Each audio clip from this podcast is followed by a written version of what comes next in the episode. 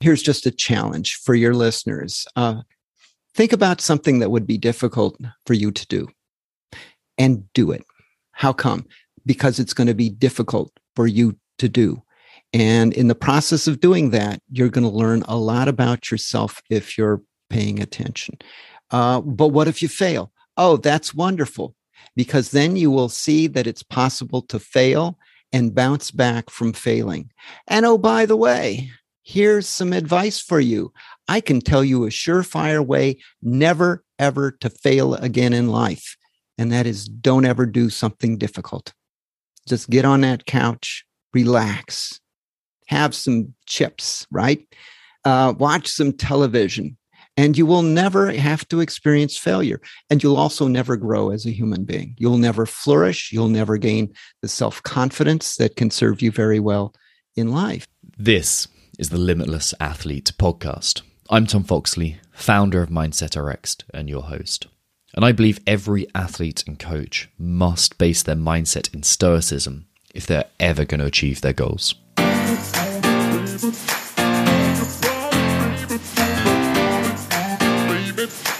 don't know what's going to happen, but I'm willing to work as hard as I can. There is no past, there's no future, there's just this moment right here.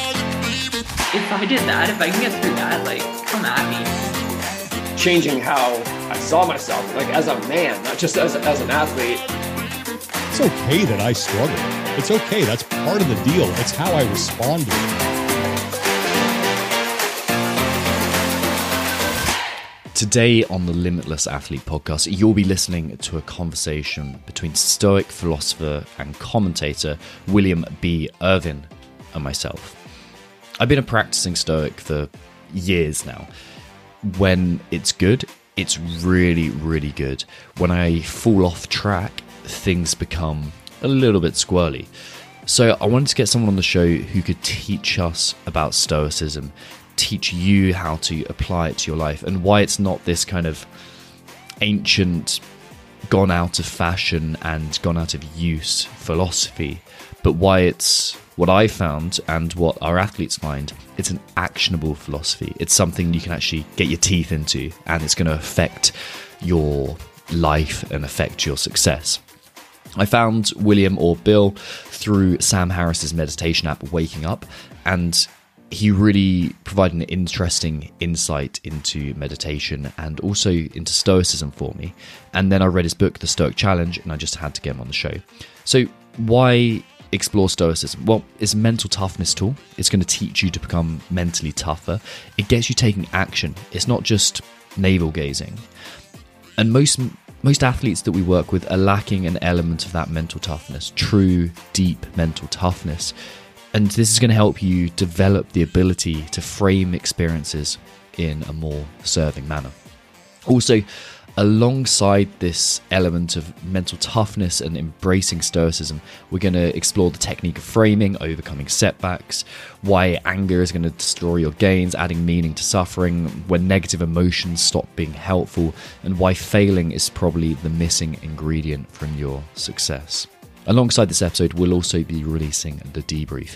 This is where we'll not only attempt to boil down what you've learned in this episode, but we'll teach you about how to apply mindset in general. And this is going to be released either on Thursday or Friday. Make sure you subscribe so you don't miss this. Now, I bring you the truly wonderful William B. Irvine.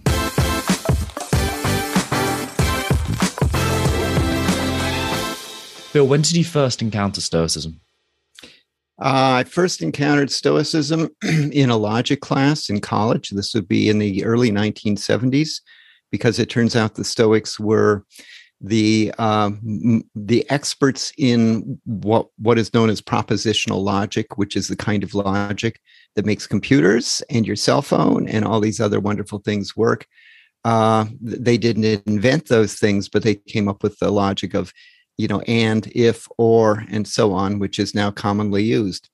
Um, that was the beginning. And uh, I, I, was, uh, I had heard that the Stoics did other things as well, but I didn't know what those other things were until uh, the early, you know, in the in the uh, two thousands, when I was doing research on a book on uh, philosophies of life, and I encountered them again, and I looked a bit deeper, and I realized that they had come up with all of these really wonderful strategies for dealing with with the uh, problems that arise in life. So, uh, so as a uh, what a fifty year old, I encountered the Stoics again, and this time they had a real impact on my life.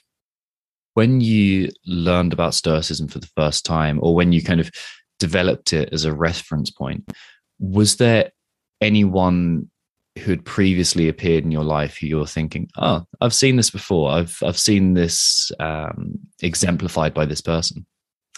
Uh, not really, although I realize now in retrospect that I was what I call a congenital Stoic, and that is the things the Stoics were teaching. I kind of had figured out, and since then I've encountered uh, other people who seem to fall in that category. I get uh, emails from people who say, "Well, you know, I've been doing this all my life. You've just given fancy names for the stuff uh, that I've been doing. Um, so, uh, so, so it's an interesting thing. I was influenced going into college by people who were pushing a philosophy of life. Henry David Thoreau was a, a big influence, and I imagined that if I took philosophy courses, that it would cover that sort of thing, and was a little bit dismayed to realize that for them it was just this technical undertaking where you had these arguments that had been going on for 2000 years but this feeling that oh we're almost there and we're going to figure out how to settle these arguments once and for all. And if you told a, a professor as i did well, well why don't we do stuff like henry david thoreau did? And i was told that wasn't the proper um, business of a philosopher at least not in an american university so, what do you consider the the proper business of a philosopher? I consider well. here's the interesting thing because I do I write books for a, a broad general audience, so I regard the the uh, books I write as a form of teaching. Uh, so it's not a teaching a classroom of college uh, students; it's the the world at large. And uh, so I do have colleagues who stick to the narrow academic a study of Stoicism. Uh, and I don't know what they think of what I'm doing, you know, but uh, I, I know what I think of what they're doing, and I know what the ancient Stoics would think of what they're doing. That the Stoics didn't develop develop Stoicism so academics could discuss it and write papers about it. Uh, they wrote it to help people live their lives, and so in the books I write, I'm trying to share that. And I think I'm doing Stoicism the way the Stoics would want it done. Mm, I think that's what drew me to Stoicism originally. You, you have all these, I suppose, academic philosophies that are kind of attractive in one way, especially if one of those things that you want to do is prove yourself to other people and appear smart. Yes. And yes. then you have the very applicable, very simple uh, philosophy of Stoicism. And I, the first person to introduce me to it, I suppose, and a lot of other people was Tim Ferriss um, mm. and his discussion of how it essentially prevented him from committing suicide.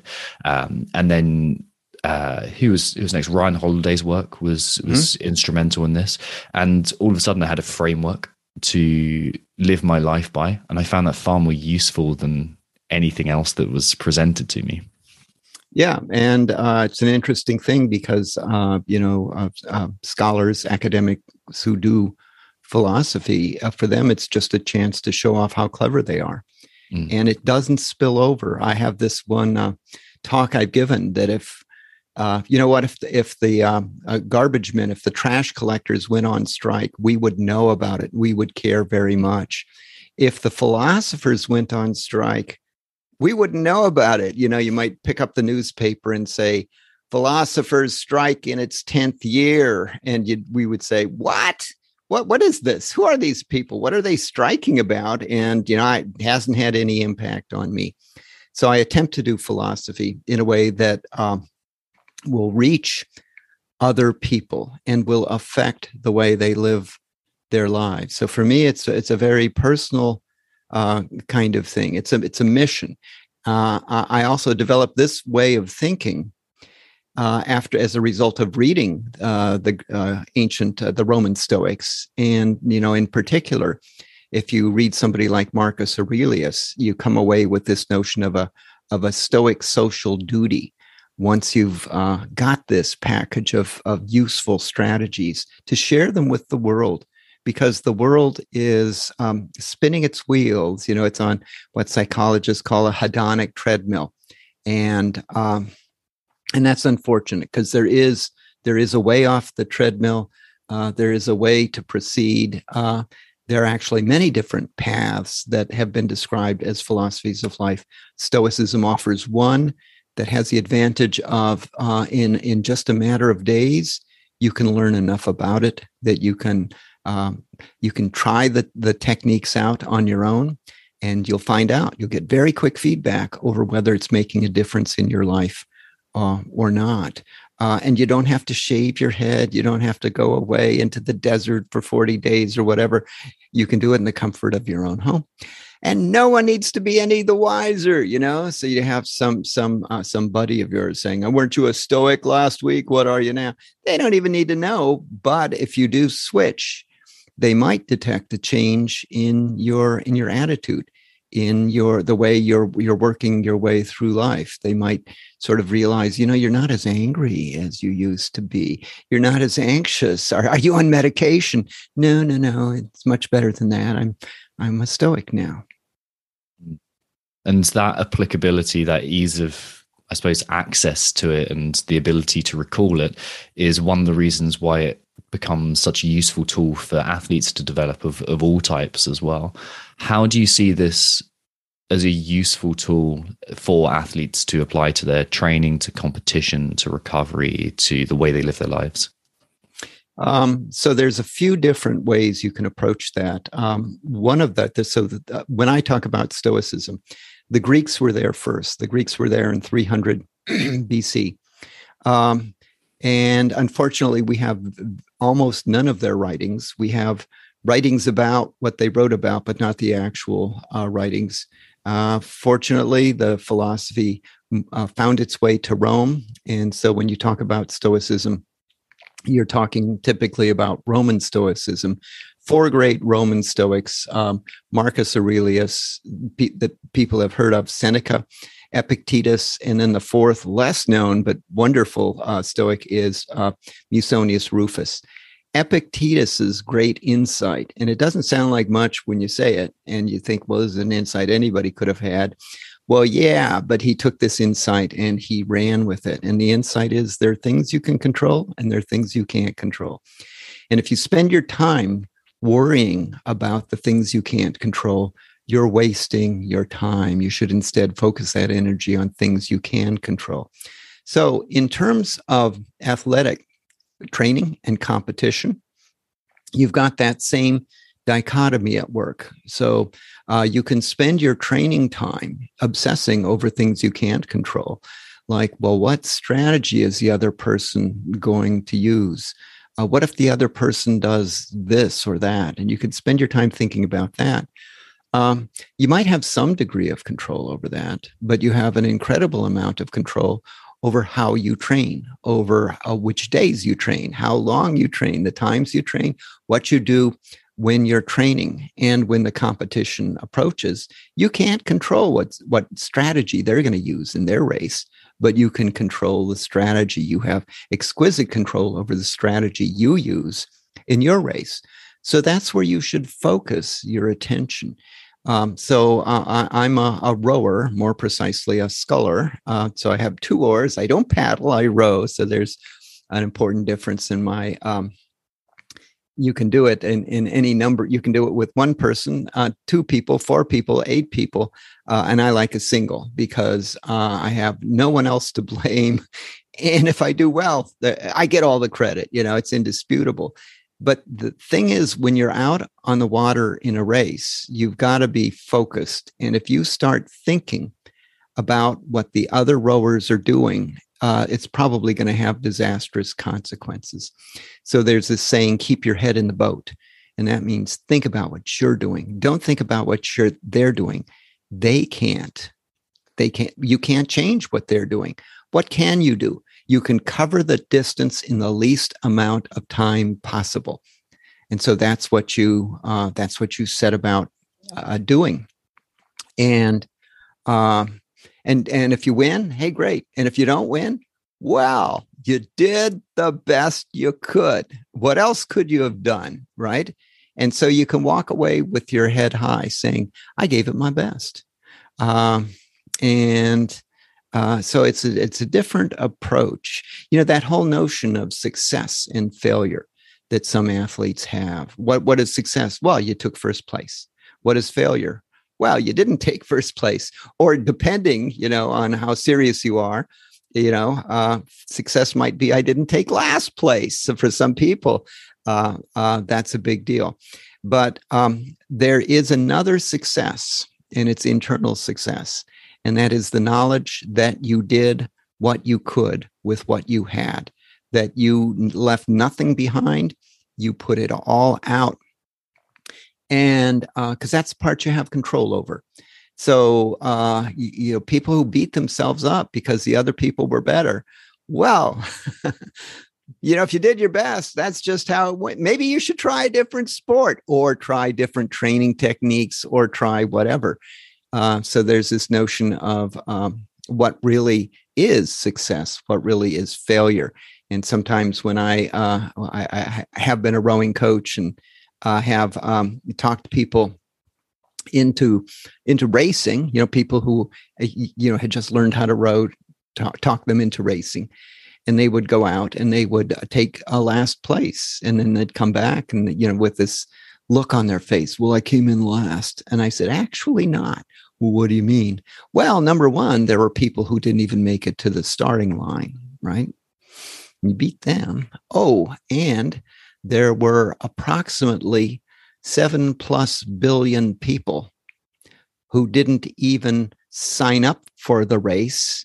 And many of them didn't do that because they fear failure. And you didn't. So bravo to you, you know, that you had the courage to do that. If you get deep into a sport, you become an extreme outlier in, in the world because uh, I know I have friends who um, who don't like to do uh, things that involve uh, you know athletic well if you're if you're doing interval training it's no fun. Uh, it's very difficult. And um, so uh, from their point of view you're just a crazy person right uh, but from your point of view well actually there are rewards to be reaped even if you don't take first place there's uh, self-control there's uh, you dealing with your inner demons. There's a bunch of other things going on. Yeah, well, competing and being an athlete of any caliber is such a vulnerable, exposed thing to do because, on one level, you are ranking yourself amongst everyone else who's competing. Yep. And like you said, you're encountering those limits and you're really encountering the the darkest part of you or the the kind of the weakest part of you maybe the the part of you you refer to it as lazy bill um, which yes, I, lazy I really bill. I really enjoy. Um, but you throughout the book you or throughout the stoic challenge you repeatedly refer to this as a, a test of character not ability. And when we find that when you focus on the outcome over and over again it's almost like a short-term game it's yes it applies to training and maybe competition what about when you stop training and competing and move on to something else? What about if you get injured and you have to move on to something else? The test of character applies throughout every domain, whereas the test of ability, of physical ability, applies just within that domain. So it's it's a broadly applicable uh, toolkit as well. If you're uh, an athlete and an athlete in training, what you do can and should spill over into the rest of your life uh, you're trying to do something that's very difficult to do. Mm-hmm. Uh, if it were easy to do, you know, everybody takes away first place, uh, you know, uh, so that's um, semi meaningless unless you've just got ego issues. But it should spill over into other areas of your life. Uh, one thing is a kind of courage that you'll take away, you know, of knowing you did something very hard, knowing it was hard, and you did it anyway there are very many people who, once they realize that doing something's going to be hard, they just say, Well, no, I'm not going to do that. It's hard. And that whole notion of the fear of failure, the fear of public humiliation if you fail. And as we saw in the previous little bit of the conversation here, well, there's different ways to measure a failure. Uh, and you know, if you're if you're like a, a, a single sculler like I am, what is failure? Well, uh, I didn't win gold in the Olympics, right? So uh, that counts as failure. In which case, boy, there's a lot of failure. That's one way of measuring it, but there are other ways of measuring it. Another way in which um, the training you do in uh, in sports spills over into the other aspects of your life. Um, so uh, there, there is this notion, and I, I spent a few chapters discussing it in um, the book, The Stoic Challenge, and I talk about uh, Stoic training. So, what are you doing in Stoic training? Are you building up your aerobic capacity? Are you doing well, you're actually doing that, but there's a bigger project there, and that is to expand your comfort zone. Um, so, your comfort zone means what? Can you do things that you know are going to make you uncomfortable? Do them anyway. And uh, most people, again, uh, will say, well, what's the point of that? Why be uncomfortable when you can be comfortable? uh, and you look around and you see them, uh, you know, lying on the couch watching a football game or something else, and they're they're comfortable.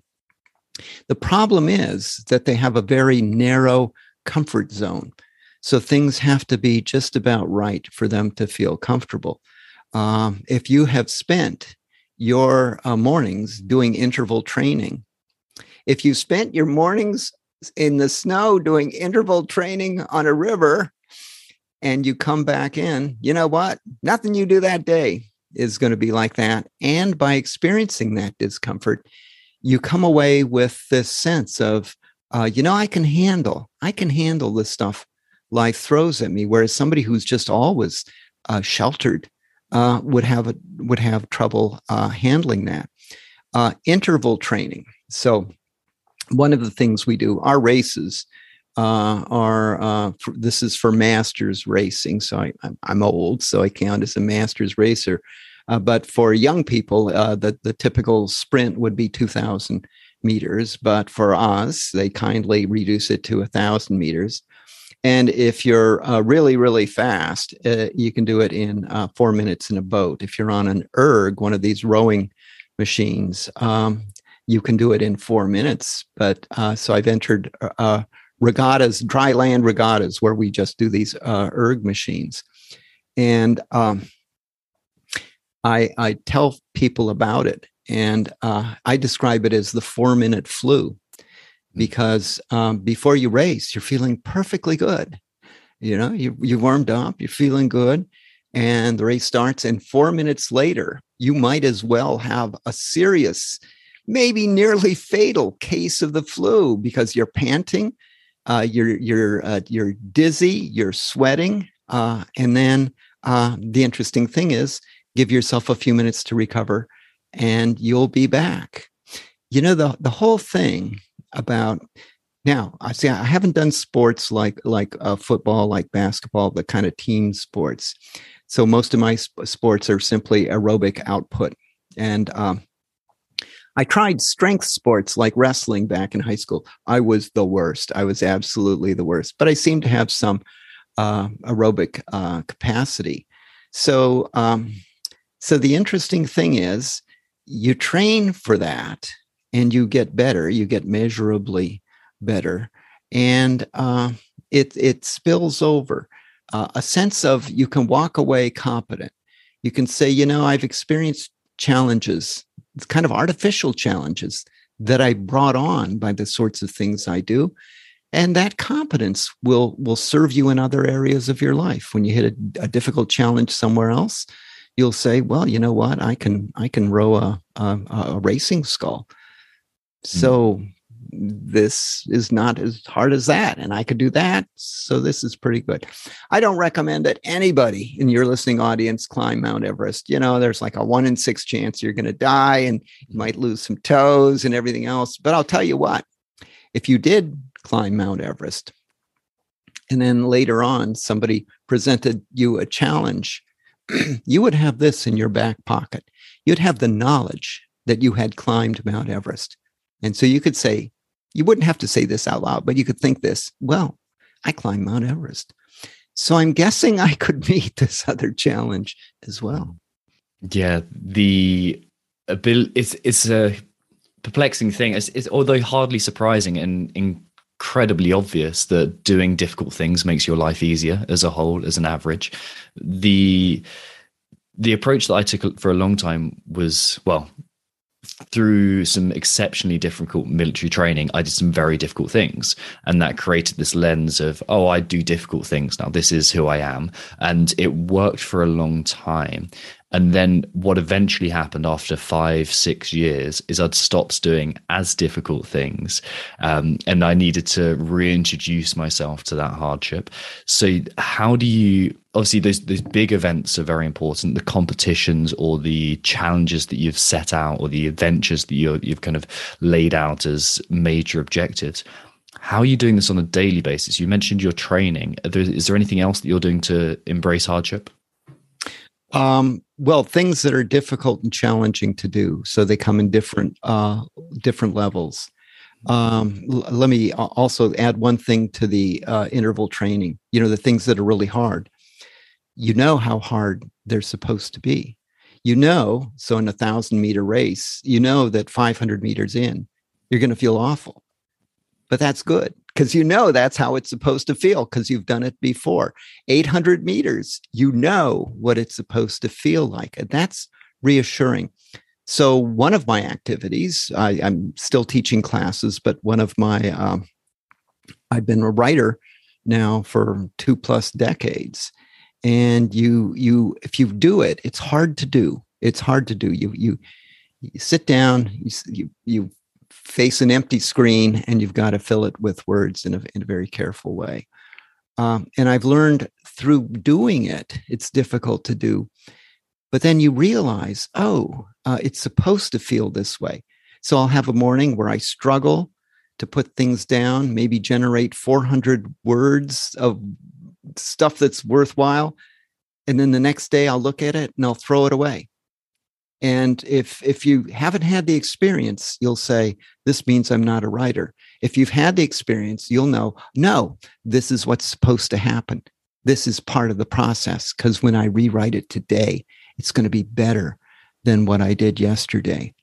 Um, so that whole notion of when things feel uncomfortable, of knowing uh, how they're supposed to feel, and then just saying this is part of uh, the process.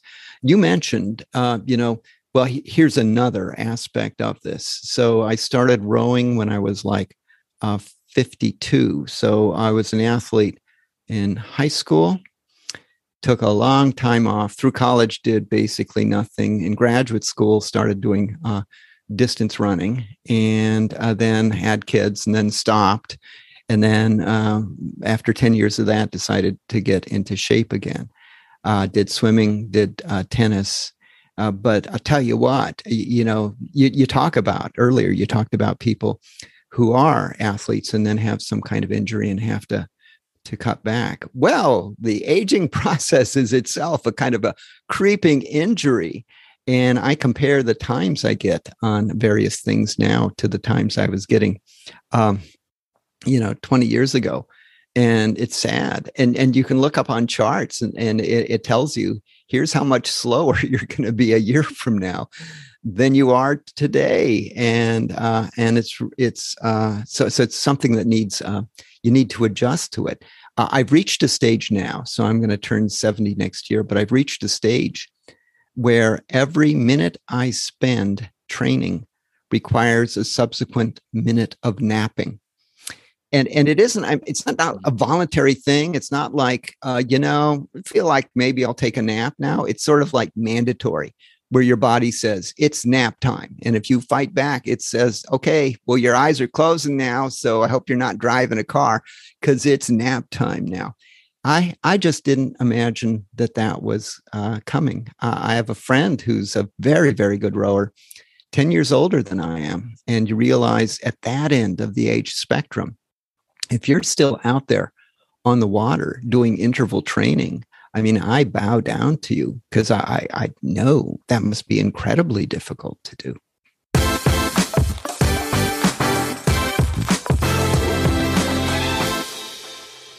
Hey, if you're enjoying this episode, chances are you'll enjoy our free ebook, How to Stop Substandard Self Critical Plateaus and Unleash Your Potential.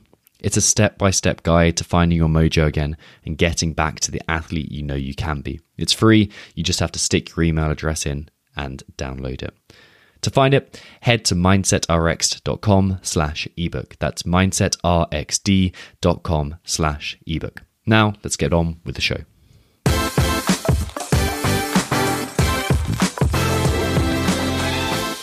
There's a piece in the Stoic Challenge, actually, the, the whole framing of the Stoic Challenge as your, is your book and the way it's kind of set up.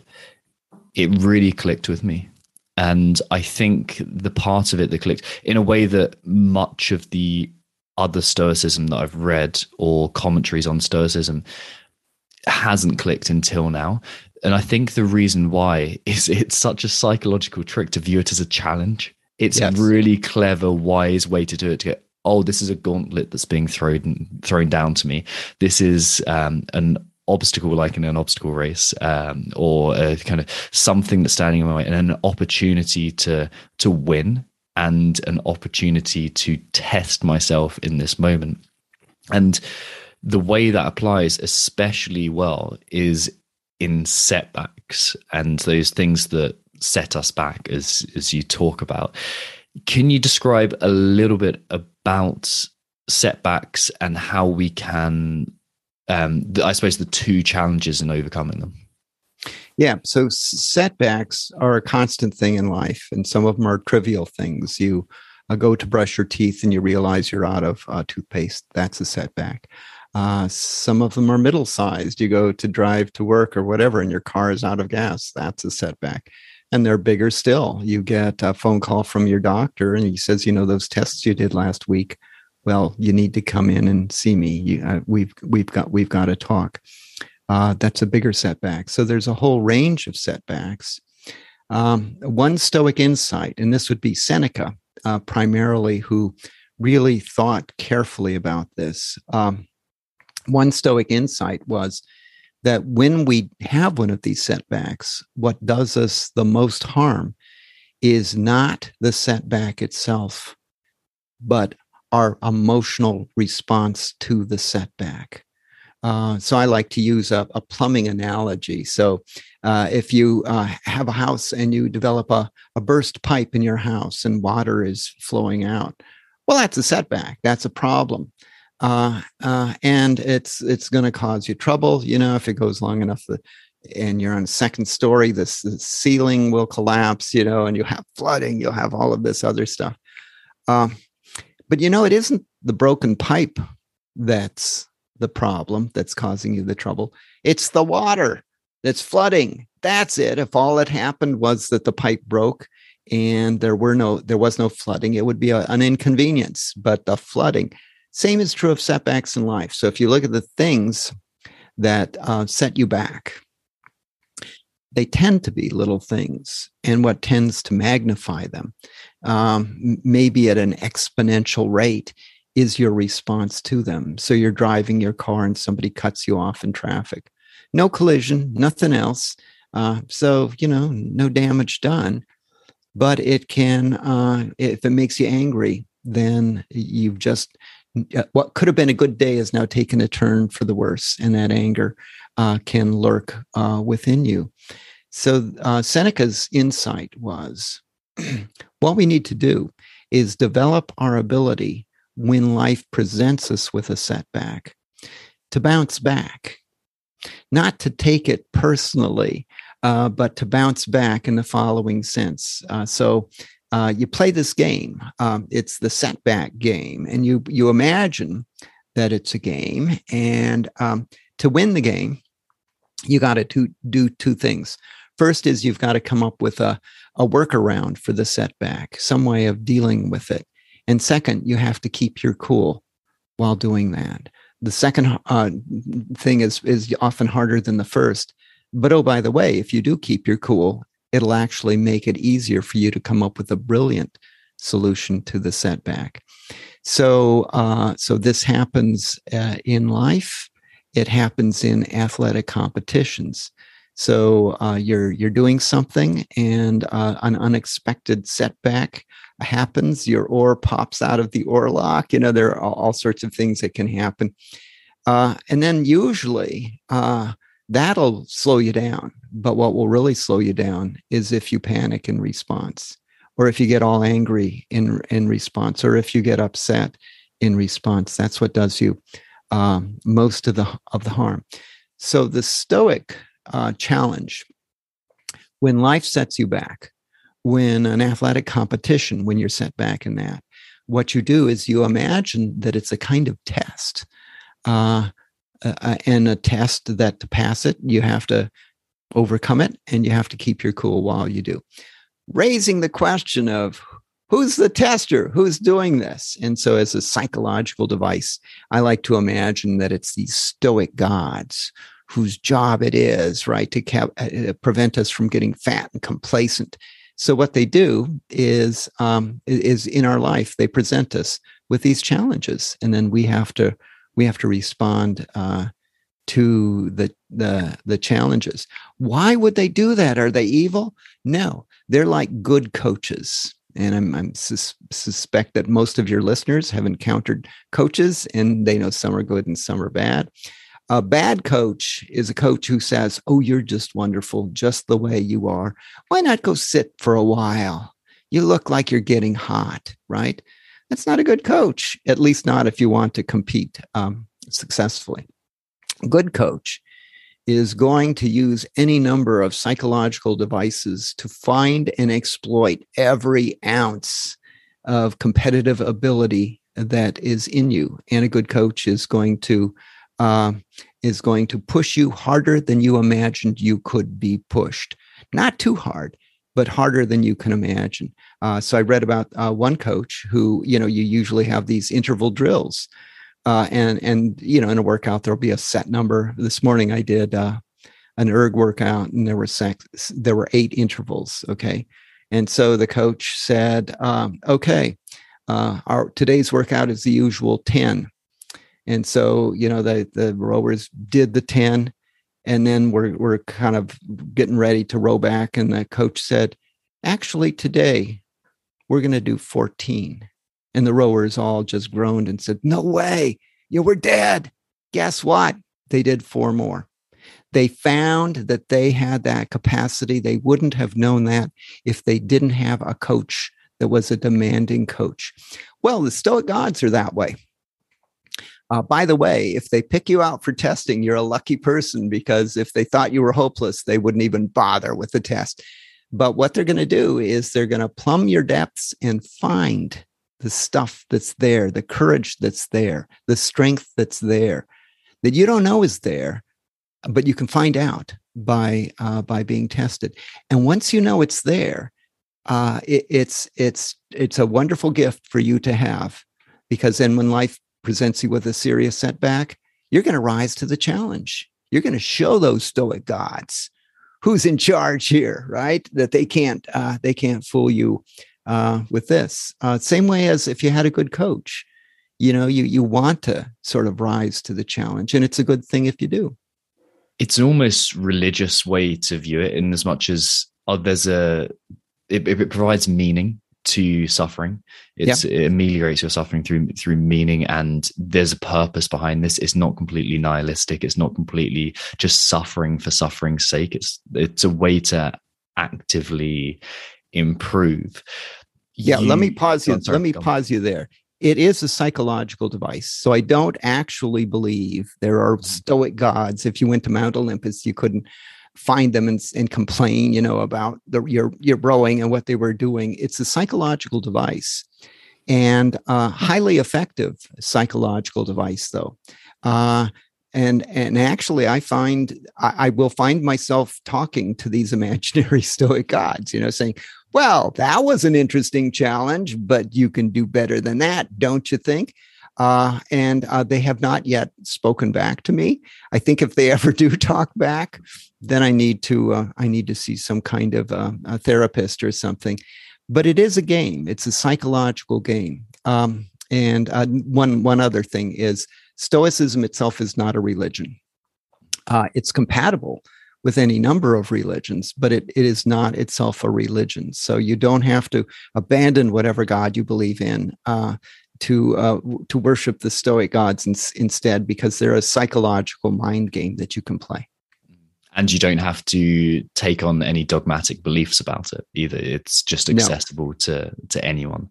You yeah. start off the the book with a story about being in an airport, and I was reading this chuckling to myself because I failed a very similar Stoic test in the was it a month or two before reading this book where I encountered a setback at an airport and I got very frustrated and angry and I got kind of emotional about it. Um, and I view myself as quite a stoic person. Um, so I was watching myself kind of surprised that I was falling into this, this trap.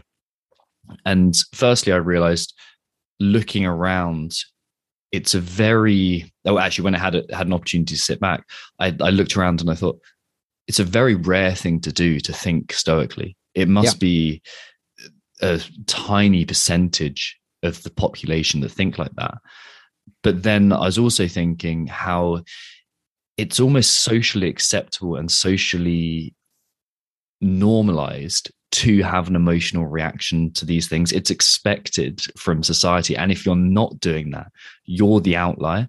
So it requires almost a kind of courage to step back from that and not join in with the masses of hysteria. Yeah, I mean, most people, how do they decide what to do in life? They look around at what other people are doing and say, you know, they must they must have done their homework on this. Yeah. They must have, have have done it and figured out this is the best way to to do it.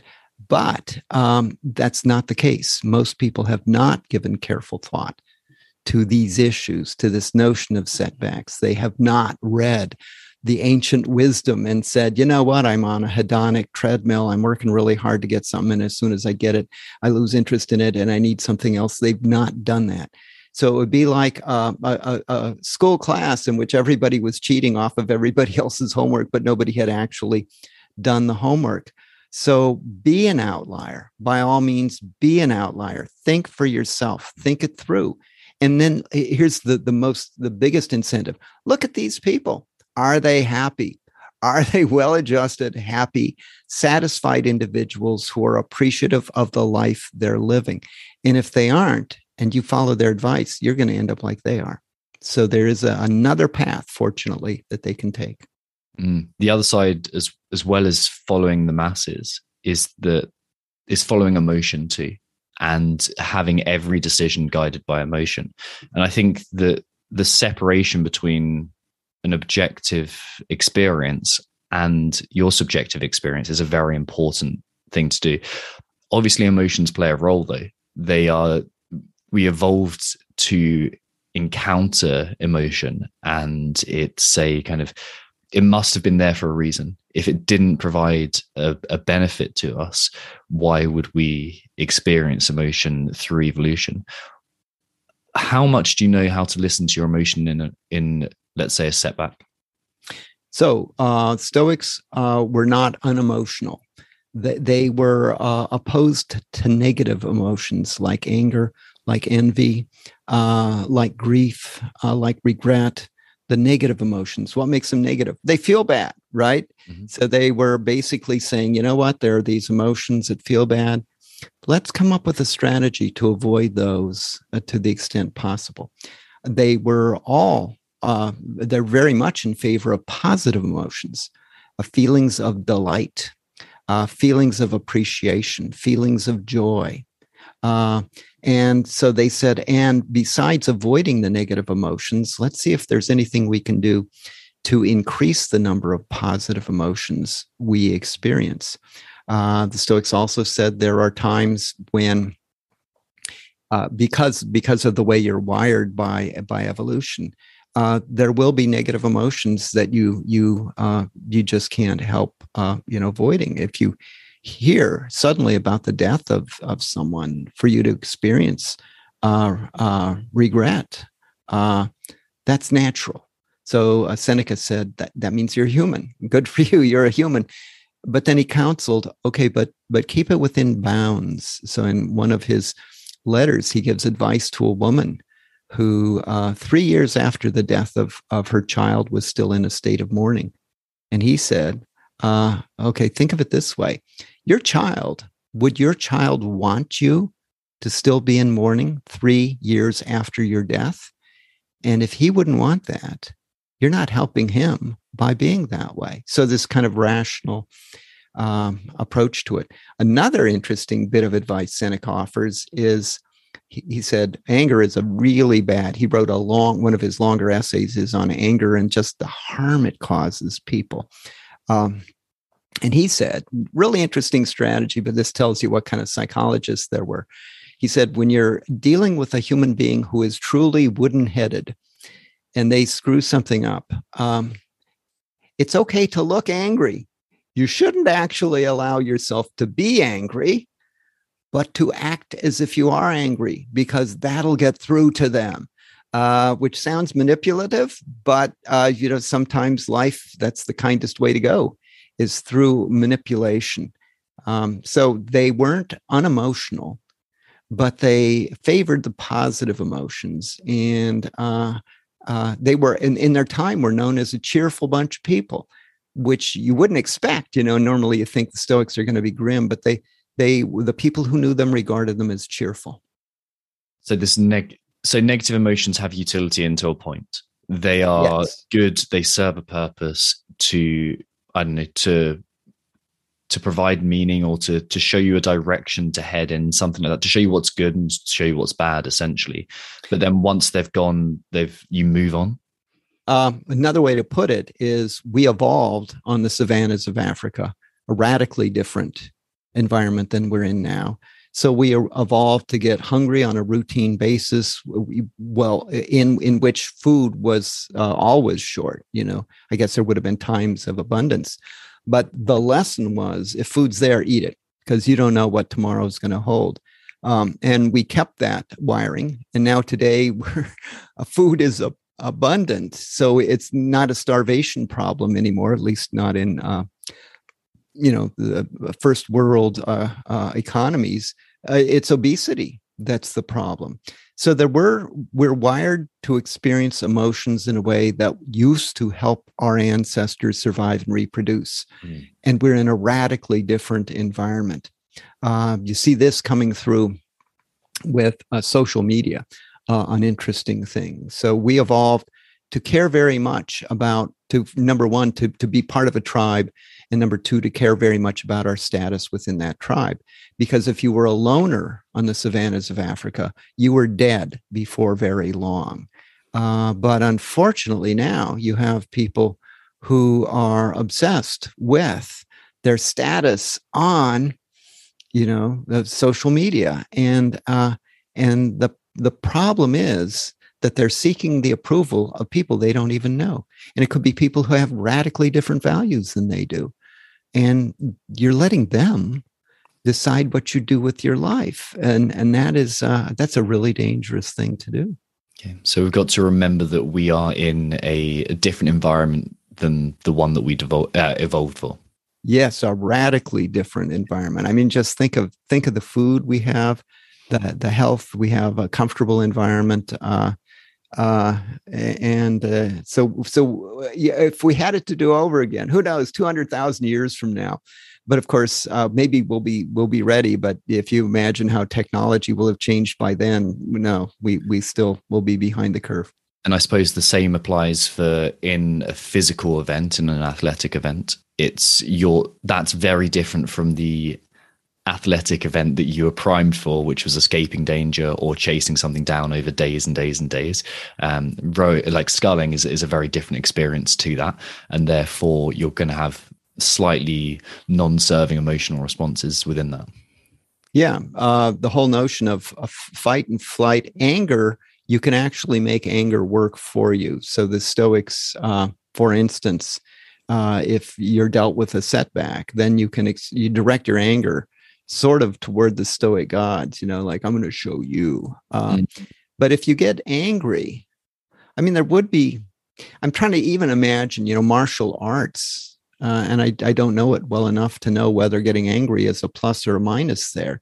Uh, could be a minus. I mean, something like uh, jujitsu, where it's a very rational you know you're you're problem solving you're thinking your way through if you get angry anger inhibits in a major way your problem solving ability boxing i don't know boxing uh, well well enough but um, yeah anger is bad and if you look at all of the human beings whose lives have been ended as a result of anger all the all the stupid wars started because of anger uh, but it served its place uh, because if you were uh, uh, in a tribe and uh, somebody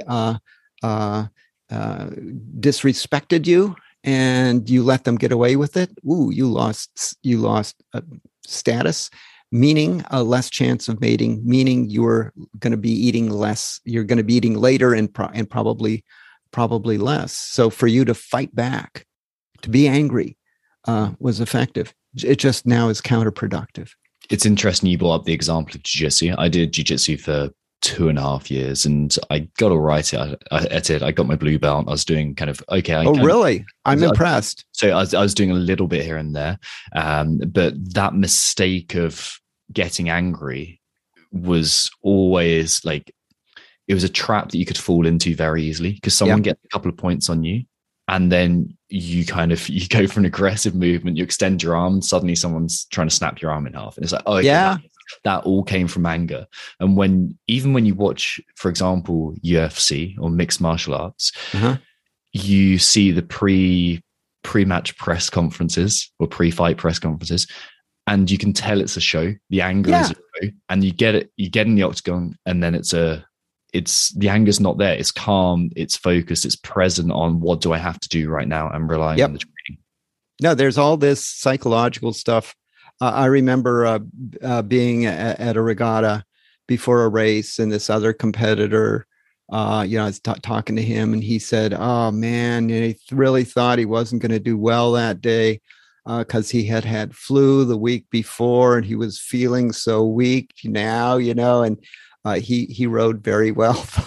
so you know you, you, you try to get on, under people's skins. You try to get inside their head, but that's why you got to keep in mind uh, you can control you, hmm. and that's what you should focus on. Um, so if I'm um, if I'm going to give a, a, a, talk before a large audience, uh, for instance, it's it's interesting. I used to I used to uh, be anxious now I would describe it as focused in the sense that uh, I got my work cut out for me. I got a game plan.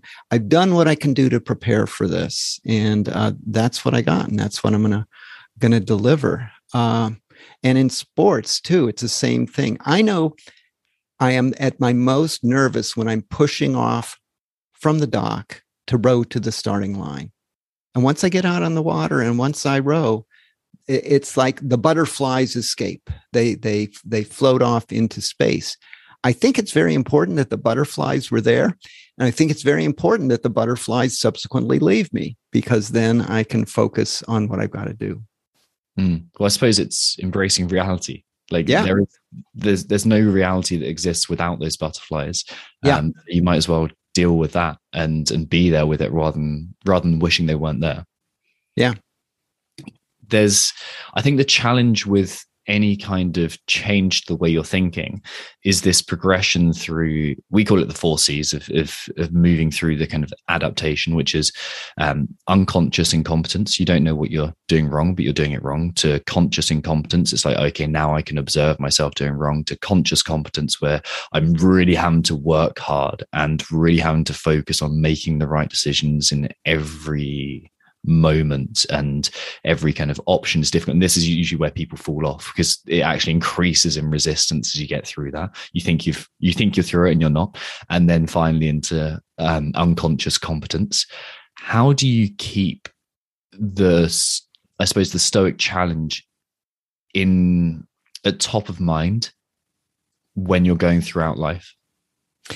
Uh number one, I backslide routinely. Uh, so this morning, the the rowing workout I did was uh, had a coach, very very good coach, and uh, uh, you know he partway into it uh, during our rest interval, he said, you know, here's what you need to do differently, uh, and he was right. And so the next uh, interval we did, I did that right, and then something else stopped working. you know, it's sort of like there's just so much to keep track of and the thing you're focusing your attention on is going to work and then the other stuff falls away. It's practice of stoicism same thing. So i do have moments when i find myself uh, getting angry. Uh, and the interesting thing is when you get far enough into the uh, into the practice of stoicism then it's possible to get angry on two different levels. Number one you're just angry in the normal sense Number two, you're angry that you're anger angry. You know, you know, I shouldn't be this way, and yet I am this way. And so you're upset about being upset. And then at that point, you throw your hands up and say, okay, let's just not be angry. Let's just um, let's just move on.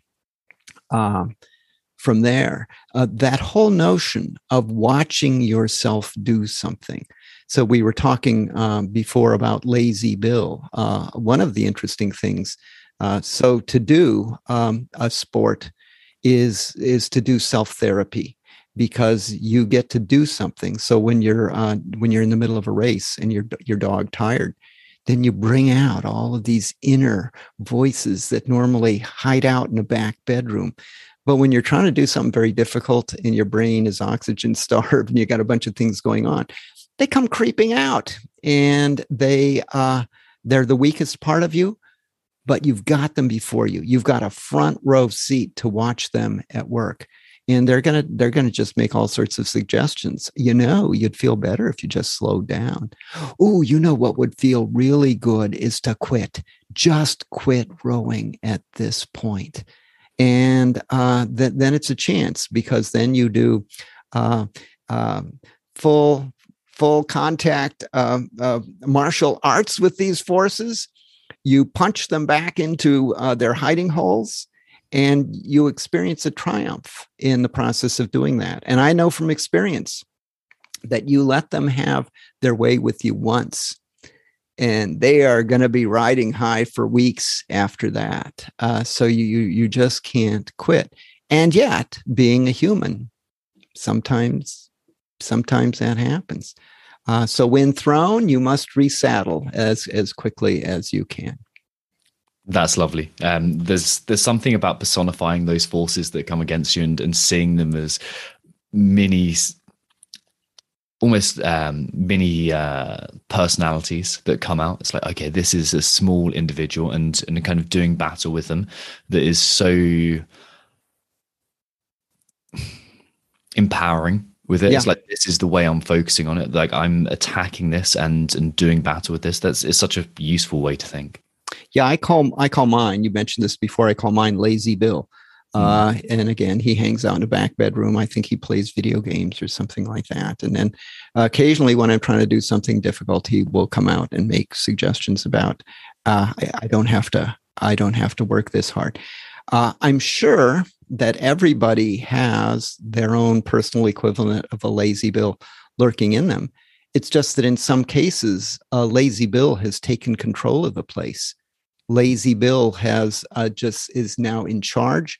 So they don't think in terms of, I wonder what my lazy bill would say if it came out, because that's all they got is they got lazy bill. Uh, and and and that's a shame. They have uh, only one life to live, and to live it with Lazy Bill in charge. Uh, that's that's uh, that's bad news. So um, uh, try. I mean, here's just a challenge for your listeners. Uh, think about something that would be difficult for you to do, and do it. How come? Because it's going to be difficult for you to do. And in the process of doing that, you're going to learn a lot about yourself if you're paying attention. Uh, but what if you fail? Oh, that's wonderful, because then you will see that it's possible to fail and bounce back from failing. And oh, by the way, here's some advice for you. I can tell you a surefire way never, ever to fail again in life. and that is don't ever do something difficult.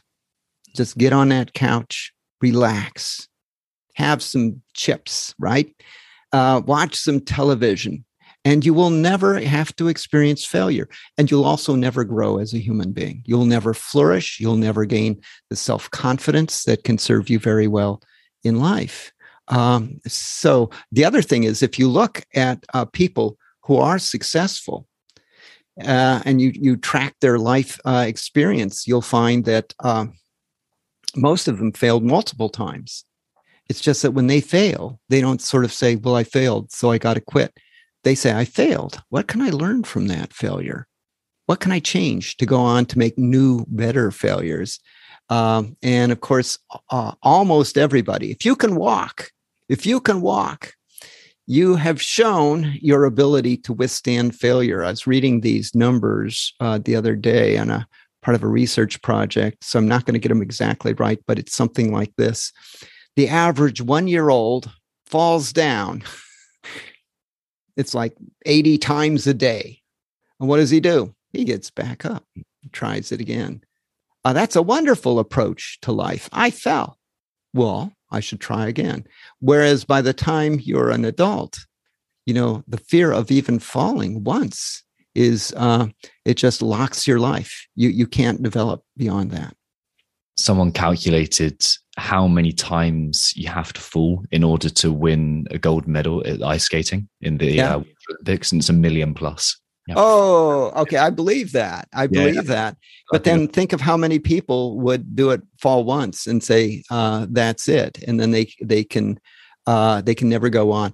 Even if you don't have your goal, uh, uh, have it as your goal to win the Olympics or to win to, to be at a national level of competition.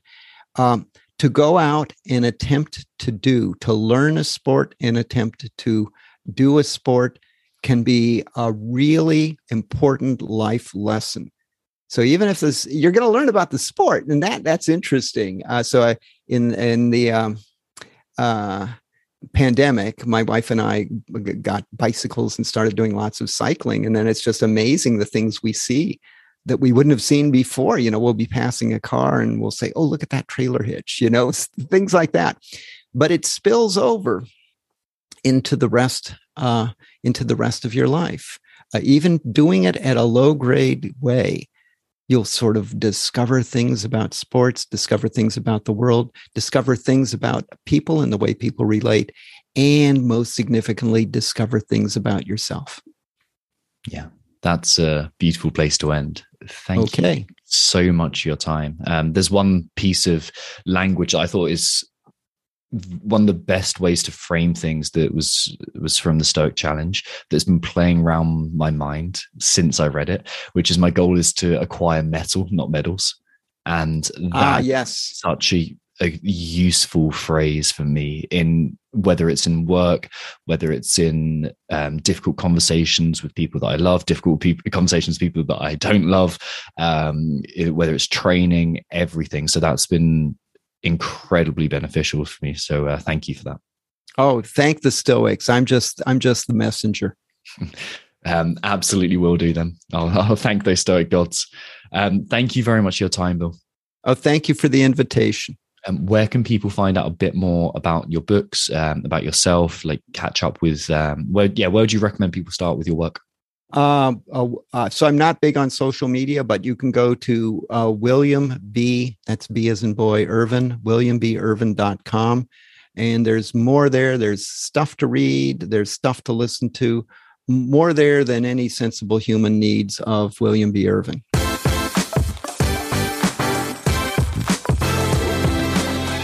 I'm Tom Foxley. Thank you for listening to the Limitless Athlete podcast. Following this episode, we're going to be releasing the debrief, a summary of the wisdom within this conversation and the practical steps to apply it in order to enhance your own mindset. Make sure you subscribe to the show wherever you get your podcast so you can start growing the mindset of a limitless athlete. If you're on iTunes, a five star review and some kind words are very, very useful and much appreciated. For further mindset training resources and tools, head to mindsetrx.com. That's mindsetrxd.com or find us on Instagram by searching for mindsetrx. Again, that's mindsetrxd. Next week, we're going to be taking a deep dive into how your physical body, which is your nervous system, your nutrition, your training, and everything that goes into that, affects your mental health. It is a deep one, so prepare yourselves.